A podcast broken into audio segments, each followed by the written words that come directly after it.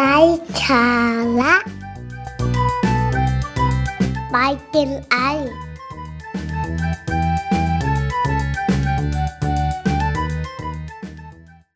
สวัสดีครับ ท่านผู้ฟังที่กำลังรับฟังอยู่ ผมอยากทราบเหลือเกินว่า ตอนนี้ท่านผู้ฟังที่กำลังรับฟัง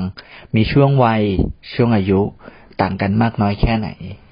เพราะว่า episode นี้นะครับ เป็น episode ที่กำลังจะเชิญชวนทุกท่านนะครับ มาคิด และก็ฟังเรื่องราวดีๆ ประสบการณ์ดีๆ จากผมไปพร้อมๆกัน ผมเกินตั้งแต่ต้นรายการนะครับ ในเรื่องของช่วงวัยแล้วก็ช่วงอายุอย่างผมเองก็อยู่ในช่วงวัยยี่สิบกว่านะครับ หรือจริงๆก็คืออยู่ในช่วงวัยของการแรกเริ่มการทำงานเนาะซึ่งกว่าจะมาถึงจุดนี้ได้มันไม่ใช่เรื่องง่ายเลย มันมีหลากหลายเรื่องราวมาก ที่คอยผลักดัน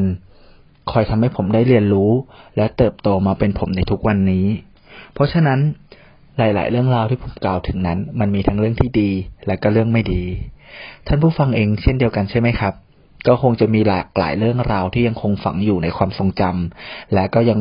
มีหลากหลายเรื่องราวมากที่ยังคงเป็นภาพเลื่อนลอย หรือว่าความฝันที่กำลังพยายามจะทำมันให้เป็นความจริง แต่สำหรับ episode นี้สิครับ สิ่งที่ผมอยากจะมาบอกเล่าหรือชวนคิดนั่นก็คือ episode ที่มีชื่อว่า ความเจ็บปวดยังคงอยู่ ซึ่งเชื่อว่าหลากหลายเรื่องราวของชีวิตคนเรานะครับ ในวัยเด็ก ในวัยเรียน หรือในช่วงวัยที่ผ่านมา มันคงมีหลายเรื่องราวมากเลยครับ ที่ยังคงฝังลึกอยู่ในความทรงจ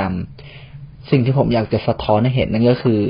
บางเรื่องราวที่เราเผชิญมาในช่วงวัยที่ผ่านมา ไม่ว่าจะเป็นวัยเด็กนะครับ หรือว่าวัยเรียนก็ตาม มันจะมีหลาย ๆ เรื่องราวครับ ที่ยังคงสร้าง แล้วก็ทำให้เราได้จดจำกลายเป็นปมนะครับ มันเหมือนกับ บาดแผลหนึ่งบาดแผลที่ยังคงเป็นแผลเป็นฝังลึกอยู่ในความทรงจำของเรา ไม่มีวันรักษาได้ ตรงสิ่งเหล่านั้นเองนะครับ มันสะท้อนให้เห็นสังคมไทยในปัจจุบัน ในเรื่องของการบูลลี่นะครับ บางครั้งเราอาจจะโดนบูลลี่ตั้งแต่เด็กนะครับ จนกระทั่งมันกลายเป็นแบบ ความทรงจำที่เลวร้าย หรืออาจจะเป็นรอยบอกช้ำรอยแผลเป็นในความทรงจำของเรา ไม่มีวันแก้หายเลยนะครับ เพราะฉะนั้นผมอยากจะเชิญชวนอย่างนี้ครับ บางสิ่งบางอย่างนะครับ มันไม่ใช่เรื่องที่ดี และเป็นสิ่งที่เราไม่ชอบ ไม่ว่าจะเป็นการบูลลี่ การกลั่นแกล้ง การลังแก การหยอกล้อหรืออะไรก็แล้วแต่ในช่วงวัยเด็ก หรือในช่วงวัยที่ผ่านมา อาจจะรวมถึงในปัจจุบันของเราด้วยก็ตาม เราไม่ควรจะทำสิ่งนั้นนะครับ เพราะเราไม่มีทางรู้เลยว่า ในโอกาสต่อไปมันจะกลายเป็นบาดแผลหรือรอยแผลเป็นสำหรับใครบางคน เพราะฉะนั้นความเจ็บปวดเหล่านี้ครับ มันจะคงฝังอยู่ต่อให้คุณล้อ หรือว่าแกล้ง หรือว่าบูลลี่เราในปัจจุบัน อนาคตเราในฐานะผู้ถูกกระทำครับ มันก็ยังคงจดจำมันก็ยังคงถูกหลอกหลอน เราไม่ควรสร้างรอยแผลเป็น หรือความบาดเจ็บให้กับใคร เราควรจะเป็นยารักษา และเป็นปาสเตอร์ ที่คอยปกปิดเรื่องราวเหล่านั้น